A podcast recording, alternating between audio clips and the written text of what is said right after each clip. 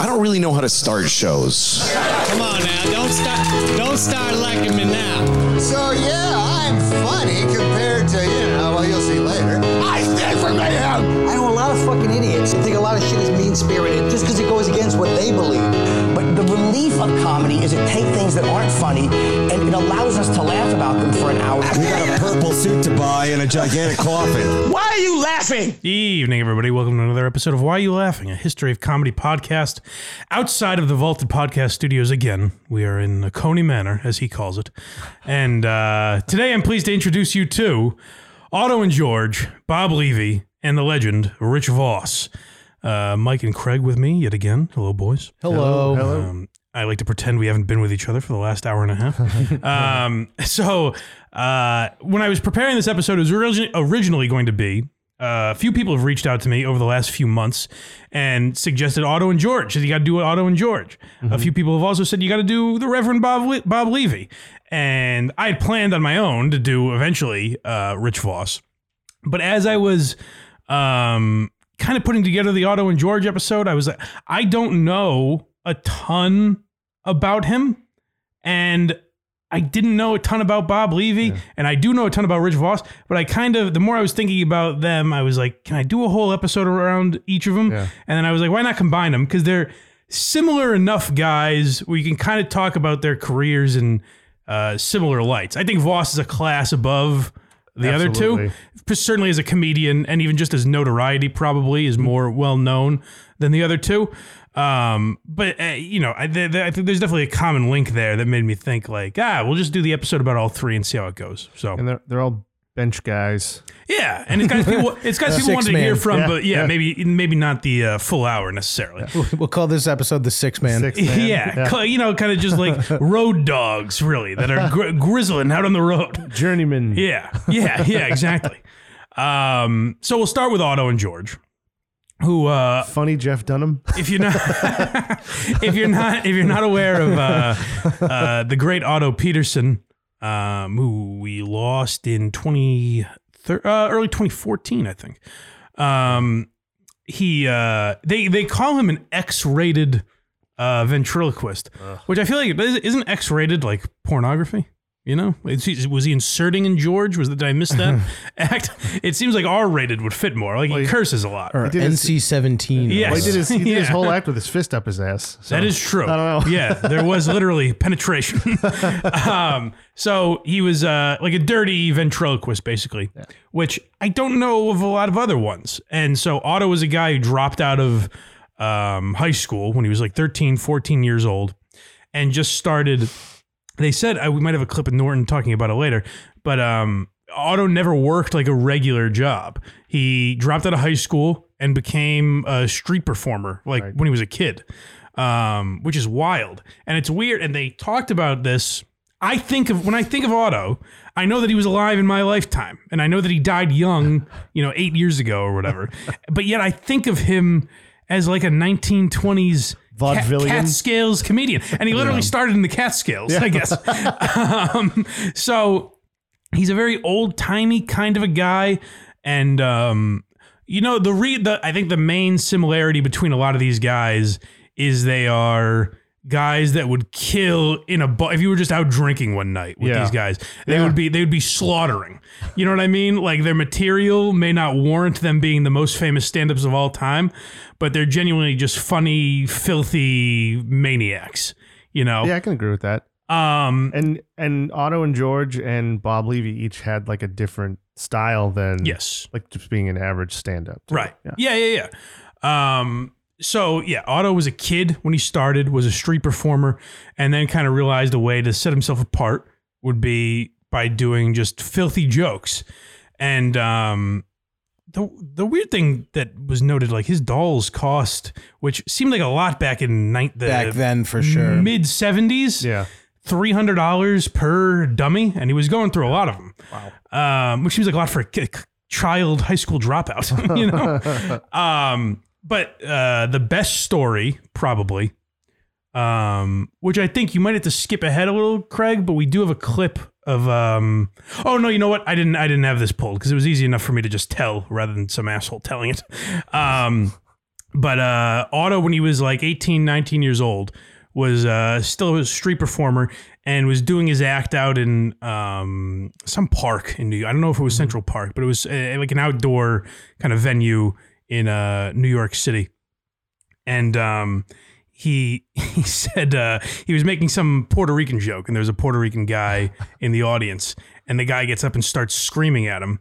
And Otto or George is still making jokes in the fucking weird George voice, and uh, Actually, wasn't bad. and and uh, the the Puerto Rican gentleman stabbed the doll. Starts stabbing him, and I guess le- legend has it that uh, Otto in that moment, or George in that moment, uh, looks up, up at the audience and goes, "This fucker thinks I'm real." Imagine being so dumb you stab a puppet. or just so filled with rage. so mad. you know, your friend here is all right. He has some manners. He's just falling for it. It's insanity. You can learn from your buddy here.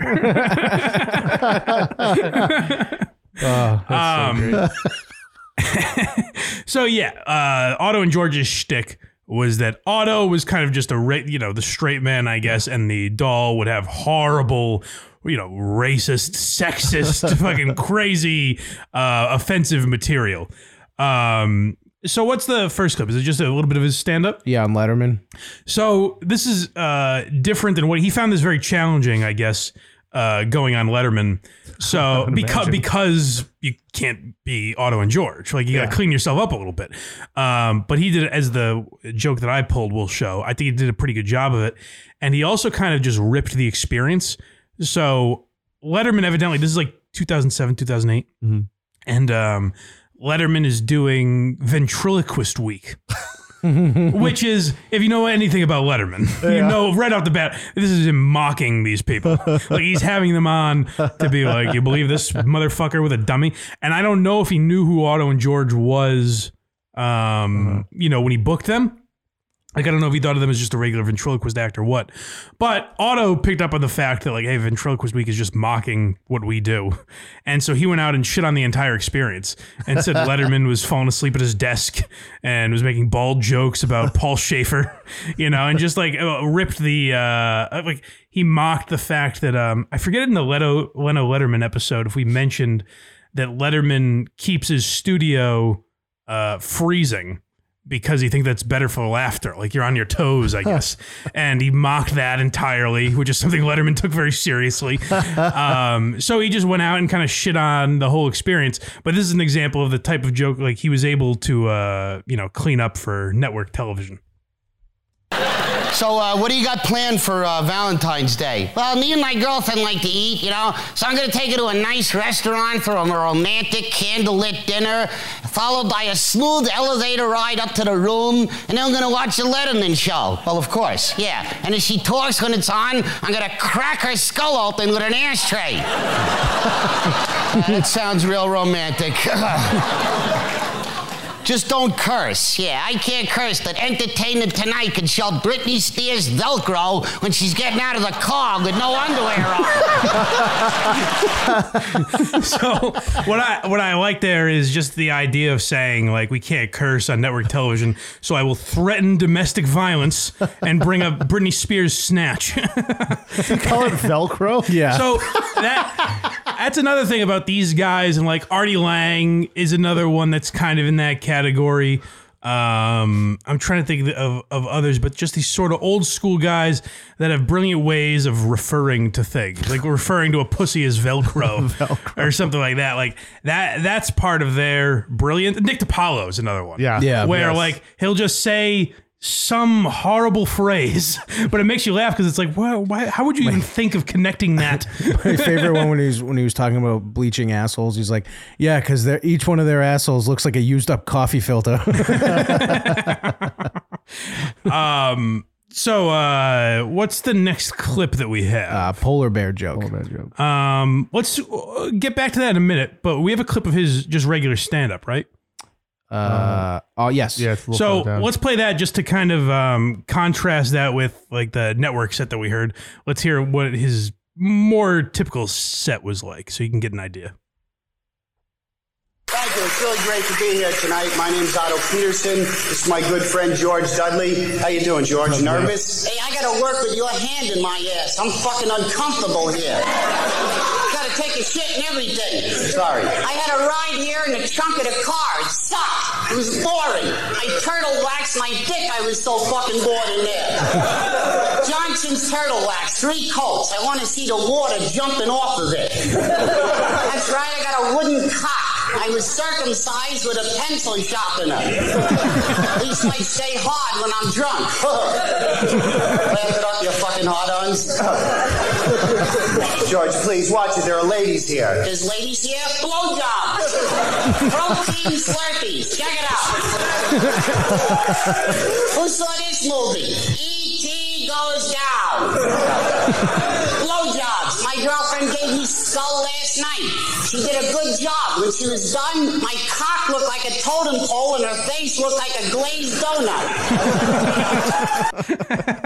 Protein Slurpees as a reference to a blowjob is another, good example one. of what we're Yeah. talking about. Um, just the imagery that these geniuses are able to paint. Uh, speaking of imagery, it, it he um it plays a lot better on stage, I think, than it did on TV because you Oh, can see yeah. him moving around. Like, but I bet like if you're sitting on like on the in the audience watching him on stage, you wouldn't be able to see him like moving his lips and stuff. Well, oh, so that Yeah. you brought up two things that I want to bring up. A, the f- most hilarious part about Otto and George is that Otto is not a particularly good ventriloquist. yeah, exactly. like not a good ventriloquist. You can see his mouth moving the entire time. That's why Louis J. Gomez stabbing the puppet is very funny. right. That would be great. Um, but the other thing too is uh, the the reason I kind of paired these three that we're doing today together is they're guys that like you know may it might be a, a, fruitless endeavor that we're doing here because they're guys that it's very hard to appreciate just watching them on TV or something. You need to have. I can't speak to uh, Otto and George or, or Bob Levy in this case, but like Rich Voss who we'll get to later, is essentially he was like the punching bag for Opie and Anthony for a lot of years. But th- to their credit, they would always say because I think Voss was very insecure about thinking people thinking like, well, you just beat up on me for being dumb all the time. They're not going to go see my stand up. You know, like are they going to want to say they have an interest in seeing me? So they would kind of reinforce that by saying like, you got to see Voss live. Voss fucking kills. Blah blah blah. And um, I'd see I seen some of his stuff when he was on like Last Comic Standing, Yeah. uh, and stuff like that. But then uh, finally, I saw him live at Skankfest, and he fucking destroyed Yeah. the room. Like he was a murderer, and that's what I was like, oh, okay, there is a difference to this. And like I said, I didn't get to see these guys live, but I think that is true of Otto and George and Bob Levy a little bit. imagine. Where if you're in the room, it's a different experience than just watching them. You know. yeah. Uh, all right. So the clip we mentioned earlier, um, the uh, polar bear joke, is from the day after uh, Otto passed away. Um, Otto really battled with uh, substance abuse. Yeah, big yeah. big Yep. drug guy, and um, Norton talked on this day. They did, you know, a similar type of eulogy that they did with Patrice, but it was just lesser. It was um, Norton, Florentine, Bob Kelly, and uh, Dave Attell called in and they just kind of told Otto's stories and everything. And Jim Norton would tell stories about how like when they would hang out or do shows together, whatever. Um, Otto would like, you know, try and get Jim to drop him off and buy drugs and shit like that. And Norton would basically be like, "Listen, I'm not gonna stop you. I." You're an adult. I can't stop you from doing anything. If you get out of the car to buy drugs, you're not getting back in. Like I'm not going to give you a ride. And Otto would just get out, and that would be it. He'd find his own way home. so he was a guy. He was like truly, uh, you know, dealt with a lot of substance abuse, and that seemed to play a factor in how he eventually died. Um, but this is them kind of telling stories uh, the day after he passed away, and I thought this is a particularly funny one uh, from Jim Norton's memory. do, you, do you remember? And I didn't see this story. Comedians told me, but do you remember years ago that kid got mauled in the fucking zoo by a polar bear? Right. And Otto was on stage the next night, and George's little outfit, and, uh, and George's like, "Do you like my shoes? I got them outside the polar bear cage."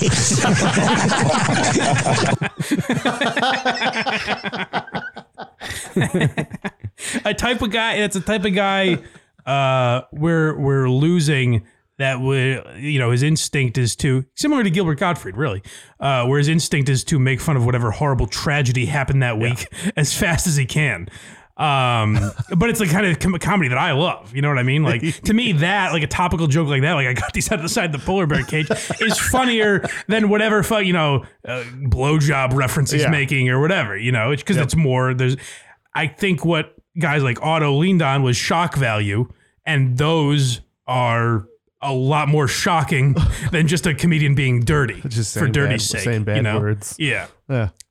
Um, so I believe the next clips from that same day is them talking about his confidence level. Yep. Uh, so this, you know, kind of play. We talk about this a lot with comedians, where they never really think that they're any good, and that's almost what makes them great, Right. but also their demise in a lot of ways. And so Otto dealt with a lot of that as well. Um, and he finally showed up. But I remember I would, I would go to gigs knowing that he really might not show up, just as a fan. Yeah, what was that about? He was doing drugs. That, that was part of I think he was uh, doing drugs at that time. Yeah, yeah. It was, it was bad. Because he ran out, out on us a few times during the NEW days. He would be killing. I said this yesterday, but you, you guys didn't hear probably. He would start off and he would be killing for two or three minutes, and then he would just get up and leave.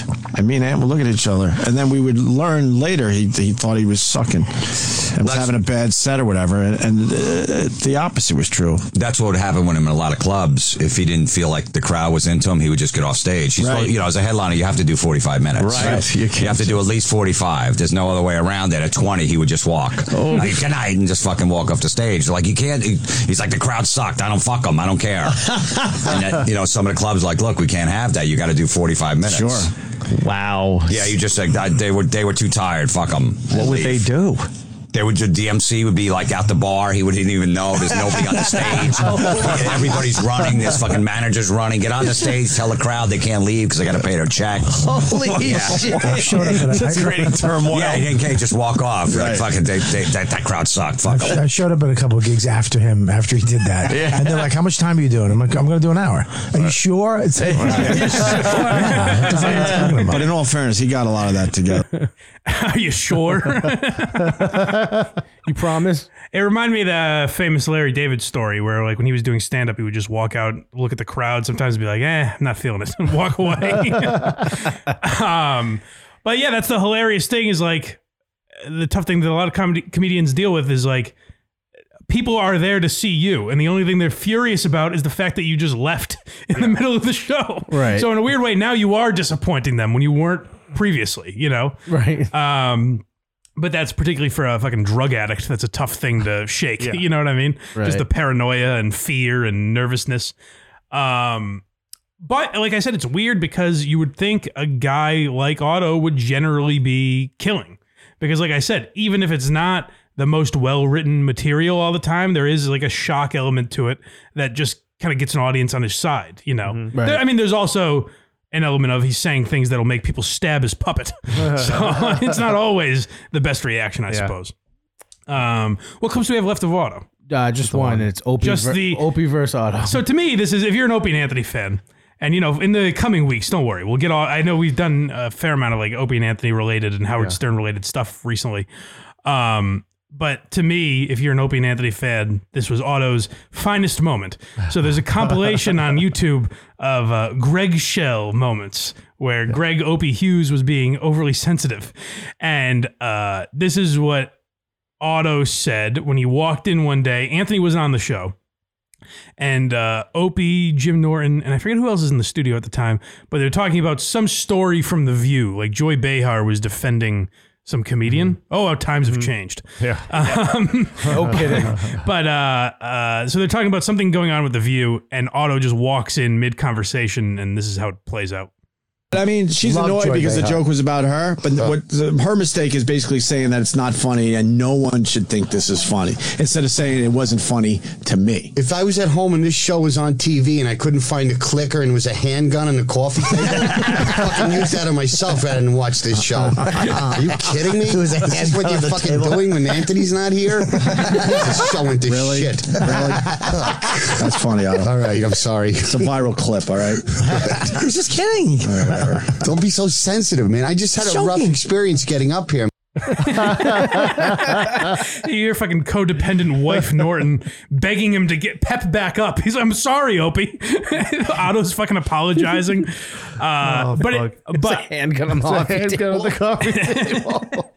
I think that clip kind of perfectly encapsulates what Otto was, where like Opie has a reputation of being a sensitive Sally, you know, not being able to Does take he? not being able to take a joke, that sort of a thing. We actually did an episode on patreon.com slash blind Mike. The three of us did an episode last year, uh, breaking down some of Opie's sensitivities. Oh yeah. Um, so go back and watch that if you want. Um, but I think that encapsulates who Otto was, like as a comedian. Where even knowing O- Opie might be a little more sensitive, he walks in and plays to the like. This what the fuck you doing? Anthony's not here. you know what I mean? Like the show's going to shit. I'm gonna pick up a gun and shoot myself if you put the view back on. Um, so yeah, the main the main goal today with the three guys uh, that we picked was to kind of just send you guys down a rabbit hole. So if the you know first few minutes on Otto and George, you know, kind of piques your interest, there's a bunch of shit on YouTube. You can go back and find a just on of him on Opie and Anthony alone. great. There was dozens and dozens of I think like 45 appearance appearances. They're all like an hour long. um, I always wonder when he's actually in there. And they're like, and he he's talking as George. I'm like, did you bring the fucking puppet with Oh, him, or is he just doing the voice? I'm glad you said that. That Or is, it reminds in, me. is it in there with like tiny headphones? My favorite story is so so yeah. Sometimes uh, George be great. Sometimes George would come in and he'd have George talk on mic, and that was more in the WNEW days when it was a little less of a natural conversation, right. Um, and you could perform a little more. And then George would talk less on air, but George would always come in with him. It was Otto and George coming in, and I remember Anthony telling a story. The most bizarre part and my absolute favorite characteristic of uh, Otto Petersen and George um, was was that uh, they so during a commercial break they'd just be shoot, shooting the shit. And Otto would be complaining about his, you know, girlfriend or talking about the weather, just like as we're talking right now. He'd just be kind of chit chatting. And meanwhile, Anthony would notice there was never a reference to this made. No one addressed it or anything. But the newspaper would be laid out in front of George, and the puppet would be reading it. so Otto's so Otto's talking like this and turning the puppet's head and working his eyes That's so funny. reading the newspaper and it was for no one. No one ever no one mentioned it, no one talked about it. That is so funny. so so there's an element there of both being hilarious and also a little bit psychotic because there's also there's another clip I didn't include of um, him with uh, David Copperfield and Copperfield was a big Otto and George fan, and I like I believe bought or just maybe Otto gave him like uh, the original George doll. Yeah. And in that clip, you kind of see Otto like talking to him, like, "Hey, buddy, how's it going?" Like, like it's a weird little thing where it's all you're almost like, is he crazy? Is he playing along with the like? What the fuck is going on? But I just love the idea of George reading the newspaper That's so as, funny. everyone, as everyone else is talking. I never heard that before. That's funny. That's wicked funny. Um, so that's Otto for you. Like I said, go down an Otto and George rabbit hole if you're so inclined. And uh, now we will move to uh, the Reverend Bob Levy, who I did not know this about Bob Levy. I assumed Bob Levy was like a road guy from the 80s who's just always been in comedy. I didn't realize, and I knew he was involved That's with the what Ho- I thought, I knew too. he was involved with the Howard Stern show, but I didn't realize like he wasn't a comedian until he started sending the Howard Stern show jokes. Now we could probably also do 40 minutes on how bizarre it is that a radio show had writers. Mm-hmm. You know what I mean? Yeah. That a live ra- a live conversational radio show was getting jokes mailed in from Bob Levy. you know, like he's fucking Carson. Um, but yeah, Bob Levy would send in jokes and parody songs. Um, and he was a filthy guy, so it fit the Howard Stern show well. And then uh, eventually, Bob started coming in, and he was doing comedy, so he'd come to promote dates and things like that. And uh, Jackie Martlin, Jackie Martling, started calling him a reverend because it was, uh, you know, the opposite of who he was on stage. He was a filthy guy, um, and that nickname stuck, I guess, Reverend Bob Levy.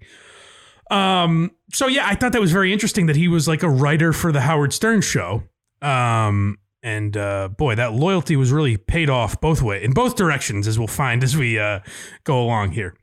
But um, Bob was also a high school dropout. He had a wrestling background, I guess. He wrestled under the name Bobby Slayer or something like that, uh, which I didn't know that either. Like Professional wrestling. yeah, you can kind now that I know that you can kind of see it.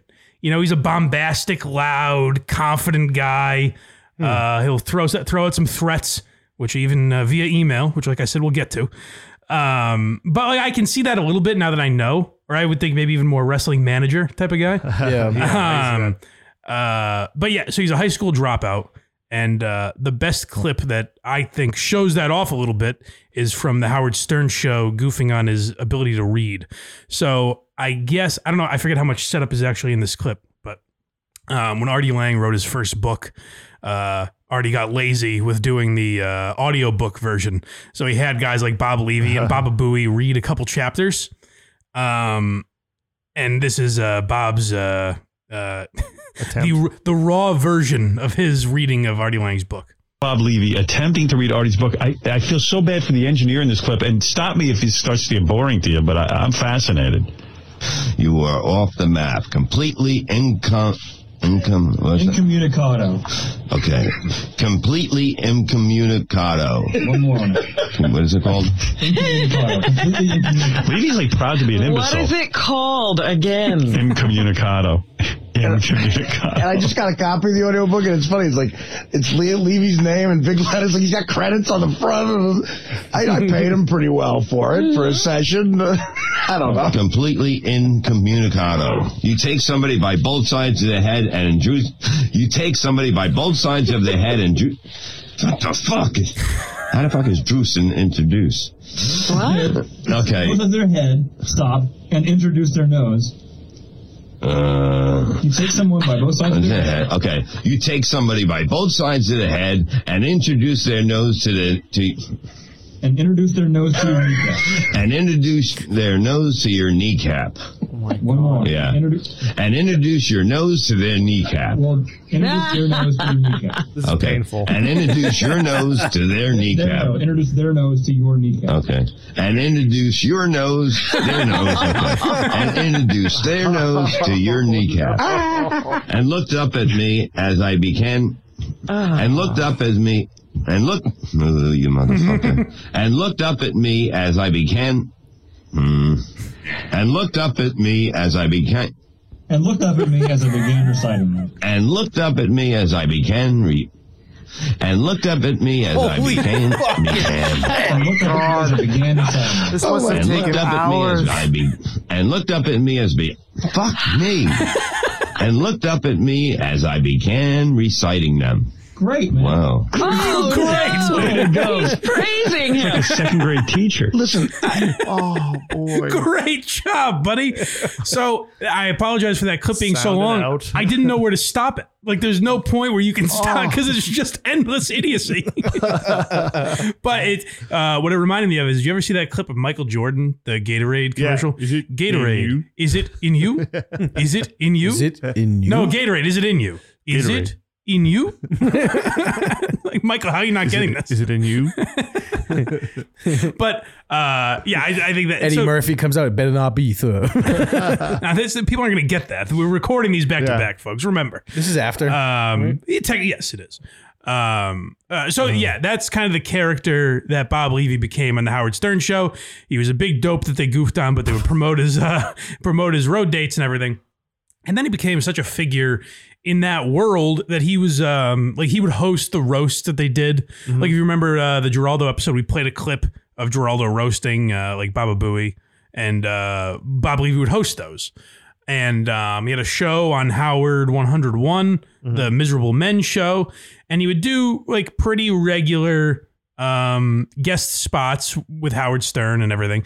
So he was a big part of that world, like um, like a triple A Gilbert Gottfried kind of a thing. You know what I mean? AAA. Like where Gilbert was in there pretty regularly and considered one of the best guests ever. Bob Levy was more like a borderline guest whack packer type of thing. Gotcha. And he would do goofy shit like um got in a fight with Danny Bonaduce and fucking slapped Danny Bonaduce in the box. I think he lost in uh, celebrity boxing to Danny Bonaduce. and uh, he would fight with Beetlejuice. Like he stole Beetlejuice's hotel room or something.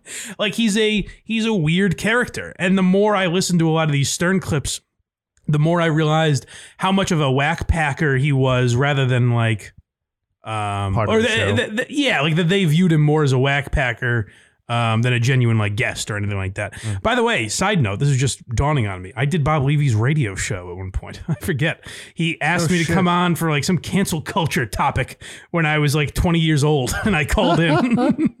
Uh, so I had his phone number for a while, but I lost it, so I couldn't ask him to be on this episode. Oh. Um, but yeah, so he became he was he was a fixture on the Howard Stern show, and like I said, people have reached out to me and been like, "You got to do the Reverend Bob Levy for an episode."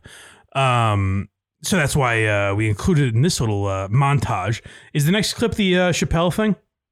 Uh, yes. So we mentioned this in the joke stealing episode. Uh, I found a different clip of Artie kind of laying out the story because this leads to a him versus Artie fight. Um, but this is Artie telling the story of Bob Levy accusing Chappelle of joke thievery.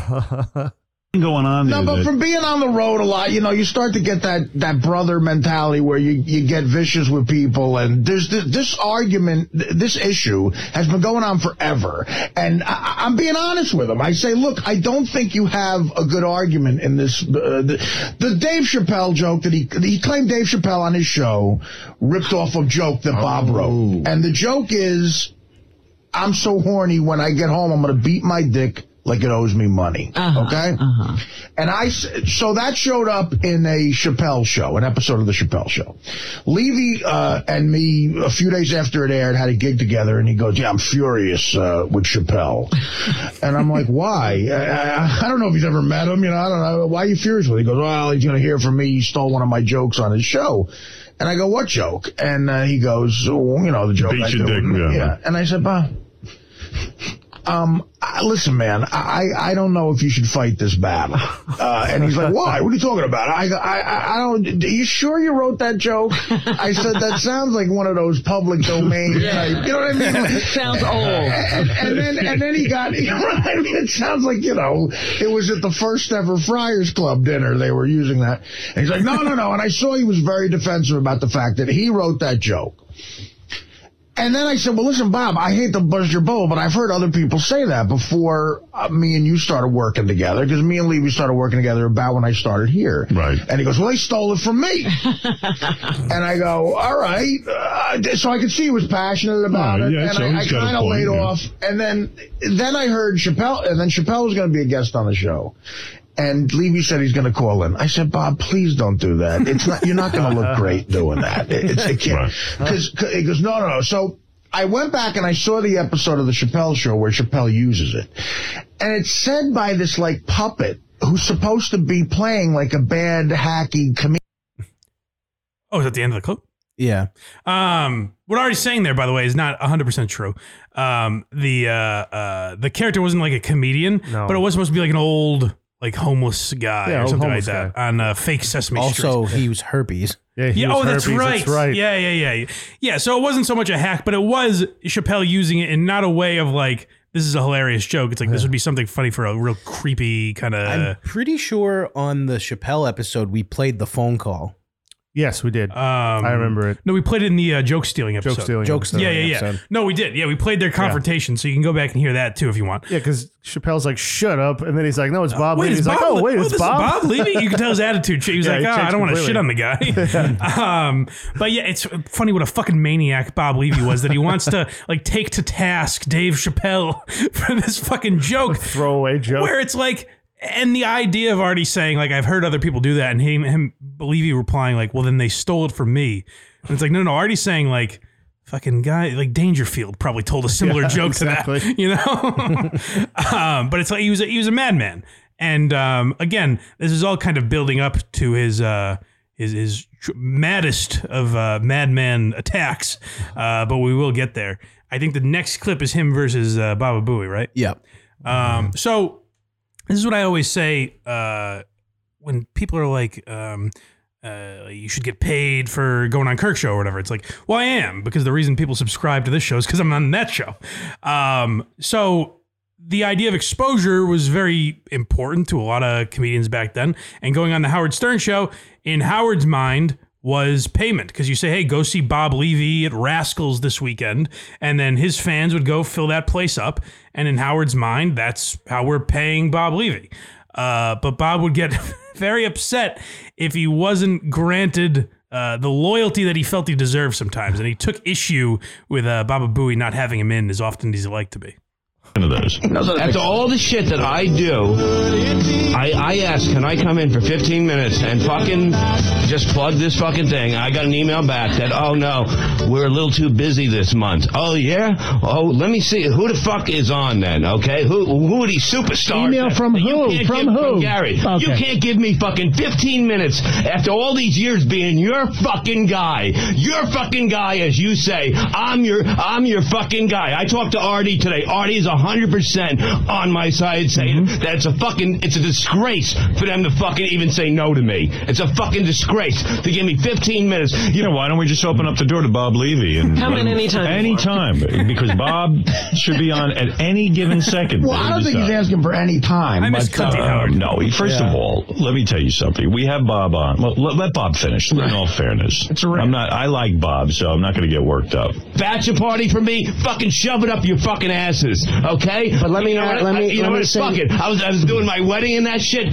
Fuck it. I'm getting married next this. week. I save all this shit for them. Fuck it. I'm not saving anything. Everything's here. I don't need to be fucking loyal to, to one fucking show for fucking all these years and get smacked in the fucking face. Nobody else that comes onto that fucking show sits there, writes bitch for nothing, does shit for nothing, comes up here to film a 10 second intro to a fucking roast show when I'm three hours away for nothing. I've been doing this for fucking years and you He's ain't mad. gonna fucking smack me in the fucking picked face up on it. by telling me you don't got 15 minutes for me.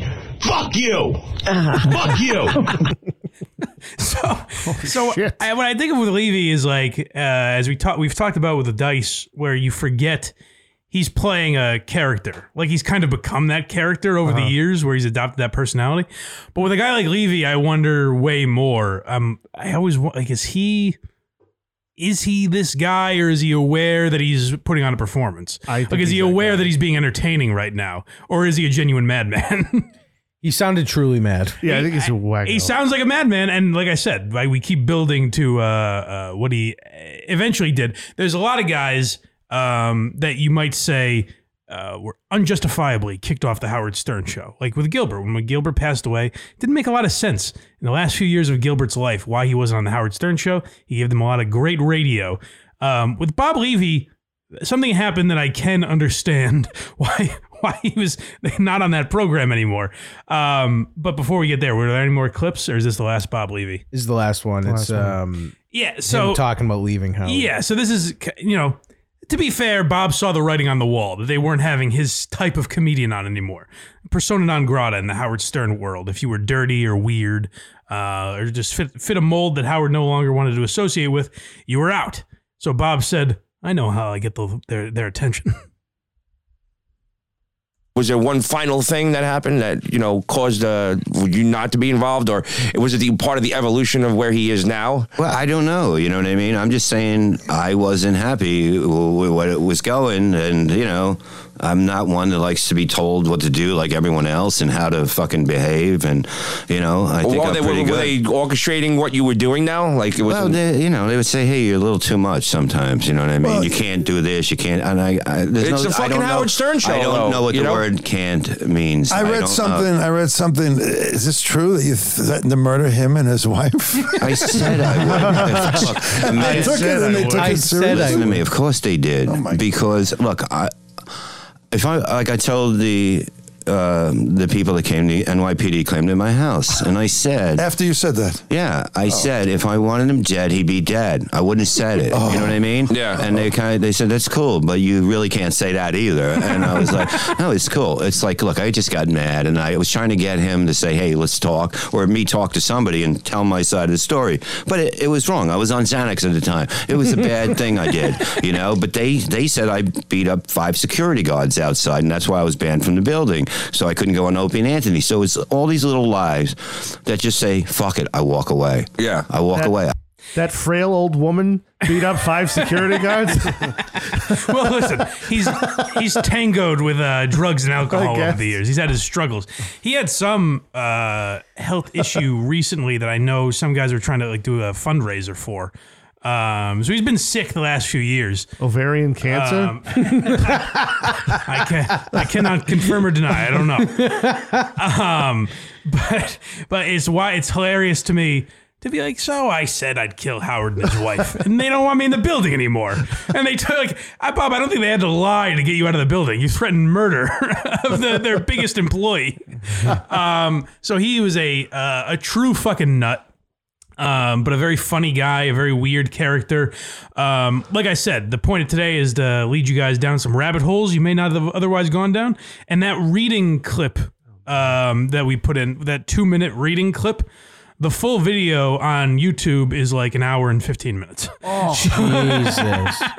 so if you want to hear, if you want to hear uh, Howard, Robin, and uh, Artie breaking down uh, Bob Levy reading in excruciating detail, uh, then feel free to go back and do that. But like I said, you can go back and look at the roast or the weird shit he did on Howard. Something and tells me Mike's not going to go listen to it. No, you're more than welcome to if you'd like. the only one I ever, the only one I ever got through was when uh, was the Orson Welles one with the champagne. Give me a jury. Yeah. Oh, uh-huh. that one. Give me a jury. um, yeah. So uh, Bob Levy, quite a weird character as well. Uh, but now we go into uh, the king of the idiots, and that would be the great legend Rich Voss, who is uh, on on the TV behind us right now. probably not even fair to include Rich in this, but I did. It just, just Definitely not. ju- No. ju- it was just an excuse to talk about Rich Voss, who is, uh, at the very least, he does fit the category of underappreciated Yeah. road comics. Like the fact that Voss is as funny as he is and as big a name of he is as he is, and still you know promotes dates at some fucking restaurant in New Jersey is bizarre to me. Like he should Yeah. be he should be much bigger than he is. Um, and him and Bonnie should have some show together. Where together they're very funny. His Yes. wife Bonnie McFarlane. Um, so it's strange that they haven't picked up on you know uh, a way to use Rich Voss in uh, you know Hollywood. Hollywood. But um, we but we certainly appreciate him here uh, for multiple reasons. A, like I said, he's a killer stand-up. He's a very funny guy, good roaster. Um, in fact, we said uh, I think we told one of his jokes in the Giraldo episode where uh, Giraldo was supposed to be at the roast the day after he died. I'm sorry, not a roast. It was um uh just some comedy event. Oh, it was a benefit for uh like AA or alcoholism, Something like that, Something. yeah. And um so uh, Voss just walks out, and everyone's uh, in the commu- comedy community is obviously very sad. And Voss says, uh, "We, you know, Greg Giraldo was booked here, and they asked him if he'd come on the show, and he said, over my dead body." like 18 hours after he died. That's very funny. Um, Mike, did Ri- is Rich a high school dropout? Yes. So all three of these guys are high school dropouts. Yes, I That's planned funny. it that way. Ah. Yes. Ah, that's the name of the show. High show. school I mean. dropout, drug addict, road comedians. It was- that's that's what I was doing. All right. Um, but yeah, Rich is a high school dropout. He was a crack addict. Oh yeah, I forgot about that. How do you Um, forget? That's right. That's why he talks the way he does. 37 Oh years my sober God, or something shut like up. that. He's been sober for uh, nearly four decades. Um, but yeah, he was addicted to crack. And uh, a- anytime he's on a show with an alcoholic, he's like, "Yeah, try fucking, you know, sucking dick for crack," but which he has not done. But he has uh, worn Daisy Dukes to Yes. get the attention of a gay drug dealer. Apparently, Yes. he would he would parade around in short shorts to get this gentleman's attention, which is another great story that I, I didn't include in this, but I probably should have. Um, but what what uh, we did start with with Voss is probably my favorite moment So funny. in Rich Oh, Voss yeah. Opie and Anthony history. So Voss was there on Sex for Sam when we talked about that. Um, he's a staple. Honestly, I would say after Jim Norton, the comedian most closely associated with Opie and Anthony would be Rich Yeah. Voss. Absolutely. I put Patrice Oh, above him. Patrice, you know Patrice what? Patrice too, too. but but- I think Voss might be uh, ahead of Patrice. Patrice did, uh, Voss did Not- it longer. not Yeah, he had my more eyes. years. Yeah. Yeah, yeah, more In my years. eyes, it's the three of them, Patrice. Then Oh yeah, Voss. but I'm not. I'm not talking favorites. I'm saying like if you think of the Opie and Anthony show and you're listing comedians, it would be Automatically. Norton and then Voss. I would think. Um, but yeah, Patrice is certainly up there as And well. Bobby Kelly. Bobby Kelly, Colin Quinn, Wow, tough Bi- crowd. Bill Burr, Louis. You forget Yeah. they were on for a long time. Um, but you you know what you forget too? Si- a quick side note is that Bill Burr was filling in for Norton for a long time. Yeah. And they even had like a fake campaign of like, should Bill Burr replace Jim Norton? That sort of That's thing. right. So you forget what a staple he was on that show too. Was he still Billy Burr back then? Yeah, they, Yeah. oh, they all call him Billy. Yeah, yeah, yeah. Um, but uh, yeah, so Voss is on the Opie and Anthony show, and like I said, one of the uh, tropes of his character because he's really a uh, he has a 141 IQ in real life. Uh, as he said, he's apparently took an IQ test online and scored 141, which is like Mensa level. Like that's a true genius. I'm a fucking genius guy. so uh, he has an album called 141 IQ, I believe. um, but yeah, Opie and Anthony would make fun of him for being dumb. And this is a day they have him on. And uh, keep in mind when you hear some of the, the the way this is being promoted, Twitter is very new. This is like 09, 2010 ish. Um, and Twitter's very new, so the lingo is a little bit different. And this is Rich Voss trying to pr- promote uh, his social media. Uh, Rich Voss on MySpace. Yeah. What's your What's your Twitter thing? I don't fucking Twitter. Rich Voss, Twitter. I don't know how What do you you do mean you that. don't Twitter? I Twitter all You the time. I got fucking. It, I love it. So I'm asking you what Wait, you're just say you don't know how to do Yeah. No, I don't know. what- You can give a Twitter address. Nobody, nobody Holy acknowledges shit. talked. I don't know. No promotion for your Twitter today. Twitter you. Rich Voss, I guess. No, How it's is it? not that. What is it? It's certainly not that. Did you pick a name when you signed up for Twitter? Oh, yeah, I think so. Oh my God! Don't you know what? You don't Yeah. get the promotion for your Twitter. Comic six thirty. That's your Twitter name? Sounds odd. Hold on. Sounds a little odd, right? Sure does. Uh, Comic 630, why would you choose that as your Twitter handle? Who would know you as that? So it sounds a little weird. Um, maybe you at home picked up immediately on what he did. the, the Opie and Anthony fans certainly, uh, during the commercial break, were able to penetrate that mind of Rich Voss and figure out why he said Comic 630. So his Twitter handle is Rich. It's at Rich Voss. Go, you can give him a follow still today. Um, but uh, uh, the astute pests of Opie and Anthony were able to pick up on what Rich Voss just He's, did. he's very lucky you can follow him today. yeah, right. What you did. Jimmy does even have an idea. You both were out of the studio, right? What is your Twitter name? Like, if someone wants to see your Twitter, what would they have to uh, type in to see your Twitter? Wait till you hear this one, Jimmy. What is your Twitter name? Rich Voss. So that So you why can would go you- to www.twitter.com slash Rich Voss. And you Yeah, can start following so. Rich You Voss. Yeah. Okay, so what was so what was the thing you you said earlier? and what was the thing earlier? Oh. What was the comic thing? I don't know. Don't say it because it might be something else. Oh, it might be. No, it is no, it something is. else. And You everyone idiot. fucking picked up on it, and they are hacking the shit out of your. Let me explain. now. Rich Voss gave out his Gave password for his Twitter account. and that comic thing that he gave out earlier. yeah. was his password. and, and so they don't quite know yet. Uh, Comic 630 was not just Rich Voss's Twitter password. Uh, It was his password for Twitter, Facebook, uh, all social media, but also like his um, uh, his booking, like his uh, hotel booking, whatever site he like Expedia password, whatever the fuck it was, things that had his credit card information. the password was Comic 630. People were like just going to a website. Putting in Voss's email and Comic 630 and hoping it worked, and it often did. so, so they just spent the next like hour fucking with him. Not, and not only that, yeah, the guy who hacked it, yeah, changed the password, called in, and they were telling him what to tweet from Rich's account. Yeah, so he would put up just picture. He would promote Jim Norton's dates. Yeah. yeah, you could tell Jimmy's mean laugh Yeah. came out. and so luckily, a f- like a, f- a true fan, not some fucking psychopath, a true fan got it, gave them the password back, um, and then they were able to uh, get Voss's Twitter back, but they had. Uh, quite a lot of fun in the meantime. um, so th- that led to in the same day. The next clip is from the same uh, day of Opie and Anthony, yeah. where uh, Rich Voss says something that leads them to going down the laundry list of other things Rich Voss has said in the past. He made a mistake, and another word for that, uh, Rich Voss is about to tell us. It's just Uh, the, the greatest thing. A horse's ass incredible. picture. It says Rich Voss, and then a plug for Jimmy's show, Quite a pofar. and a bunch of gay followers. a what? Pofar. what- What's that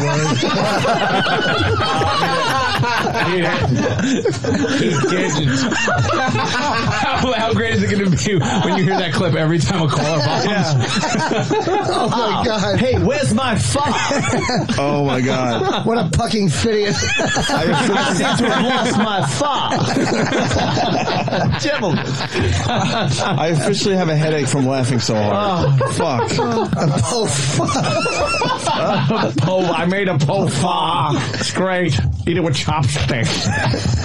Oh my god. you would think after so many years we we just wouldn't be surprised or it wouldn't be funny I think anymore. it's or the depth of the well.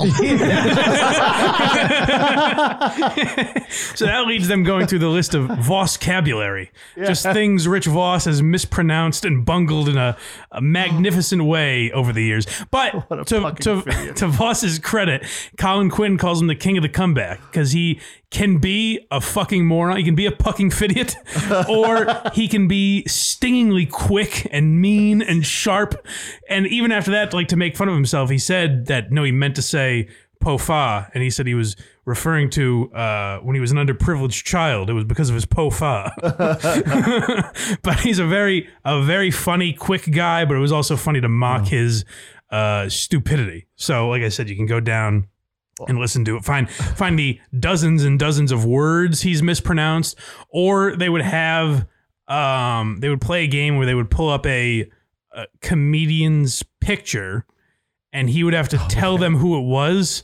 So, for example, like um Giovanni Ribisi Yeah. is now in the show The Offer.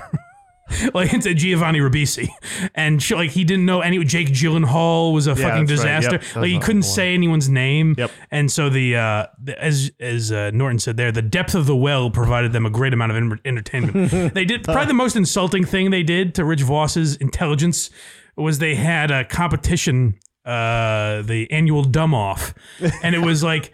Uh, I don't know if it was an IQ test or just like a trivia contest, whatever it was. Um, Rich Voss, Bob Kelly, and Bobo participated. who Bobo was essentially Opie and Anthony's version of a whack packer, who was uh, a mentally hindered individual, and uh, like. Bobo would beat Voss in this trivia contest. And they literally told Bob Kelly, they're like, we just needed a third body in here. Like, you don't belong with these two fucking morons. um, but like I said, Voss is stingingly quick. Another thing I didn't include because we played in the previous episode was him and Patrice just destroying Dat Fan. Oh, yeah. And that's a thing that Voss like Voss lives in a time now where he's friends with a lot of these young comedians and Voss is one of the last bastions of that old guard where they will bust your balls, but it means they love you. Like they'll be brutally mean. Um, like Yeah. I've told this story on the Blind Mike Project before, but um, uh, we were at Skankfest one year, and we saw Voss and Bonnie hosted this show called "Would You Bang Him," where it was basically just stand-up sets um, from male comedians, but there would be judges on stage, like female judges, or sometimes like Mateo Lane, like a gay comedian, would be a judge. Um, and they would judge based on this comedian's set. Would you fuck him based on his act? And it was kind of a funny premise. And Voss and Bonnie were very funny hosting it. And uh, so when he saw it, Alba was not familiar with them at all, and uh, she ended up really liking him. And they were standing outside when the show was over, and they were in a circle of people talking. And Alba was like, "Oh, I want to tell him I'm a fan," and I was like, eh, "Don't bother him." and she was like, "No, I'll be real quick." And she walks up to him and goes, um, "Hey, I was just at the show you hosted, and you were so funny, and thank you so much, and blah blah blah." And Voss like kind of ignores her for a second, and then turns to her and goes, "What do you need?" and she's like, I was just saying you were funny. He goes, Yeah, yeah, yeah. Uh, comedians are talking or whatever the fuck he said. And he turns around and Alba was like heartbroken. She was like, What an asshole. and I was like, No, no, no. That's the interaction you want. You don't understand. You That's just, perfect. You got exactly what you wanted. You don't know that yet, but that's what you wanted. Um, What do you need? So, what else do we have from Voss? Uh, history. What we have? History. Def Yeah. Jam. Oh, that's right. Yeah. So uh, Rich Voss was the first ever comedian, first ever white comedian on Def Jam. Um, which, if you don't know, the Apollo could often be a uh, contentious atmosphere for a white comedian uh, to walk into. And Def Jam, they'd, they'd never had a white guy before, and they got one look at Rich Voss and said, "This guy will appeal to the the brothers and sisters out there." and so this is Voss. Now you've heard how he talks naturally. Uh, for even those of you that didn't know him, you've heard how he speaks. So uh, pay close attention to his dialect. See if he see if he changes anything um, when he's on stage at the Apollo. There you go. A lot of sisters in the house checking me out, huh? Remember, once you go white, you go right back to black.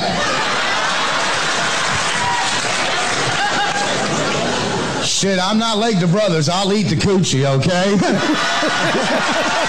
what I'm talking about. He's so- you can clearly hear him putting on like a black scent or whatever you want to call it, but he is still so fucking funny and knows like that's what a pro Voss is. Like he's so kind of uh he has moments where he's so mockably dumb and whatever. So you don't think of him as like a professional, but he know like he's such a veteran stand up that he he's do. knows he knows exactly what he's gonna do. Yeah, and he's he's great They- at crowd work. They played this for Colin Quinn. Yeah. And Colin called him Malcolmilian X. Colin has the greatest references to put down his friends. Like when he called Anthony a back alley Tunisian knife fighter. it's the best.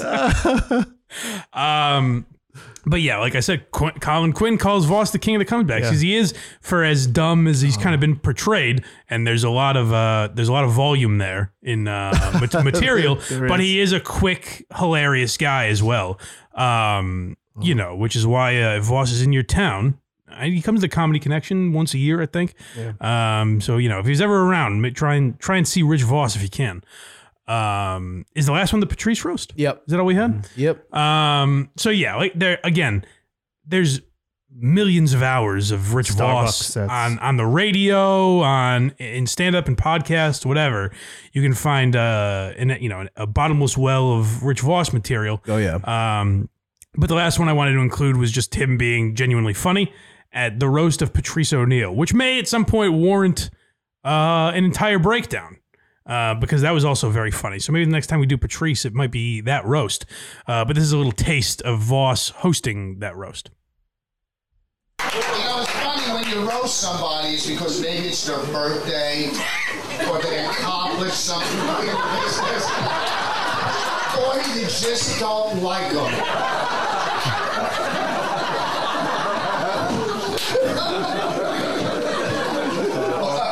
When I look at Patrice, I think of five of the seven deadly sins. You know, I don't want to talk about his fucking weight, but his car has stretch marks. This fucking fat fuck should have his kitchen staple.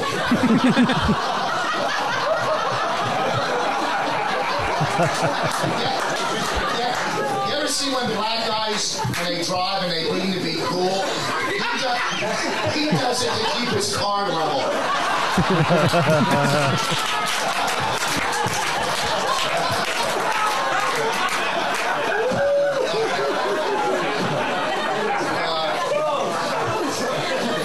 His career is doing fucking well, man. Uh, you can't deny that. He was in a Spike Lee movie. Uh, he was in a Meg Ryan movie. Uh, my favorite piece of work is that movie he was in with uh, Sigourney Weaver, where you couldn't see him through the mist.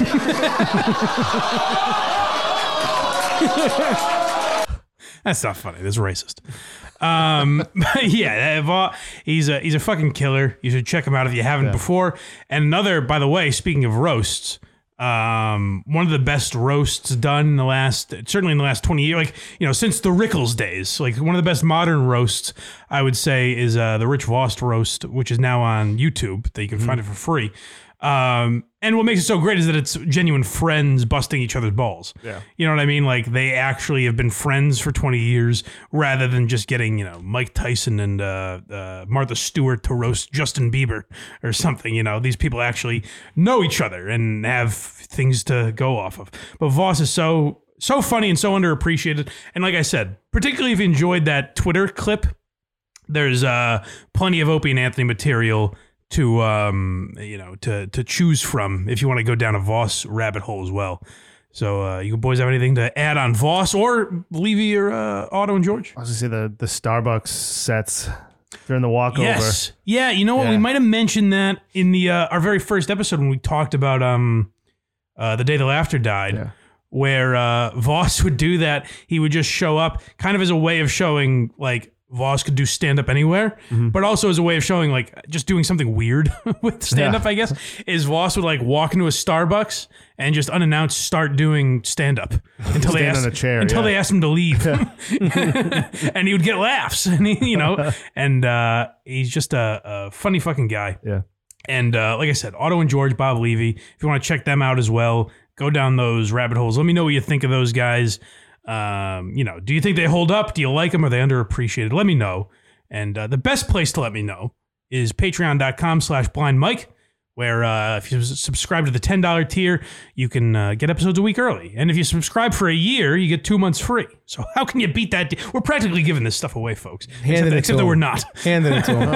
except that we're, but other than the fact that we're charging you, we're giving it away for free.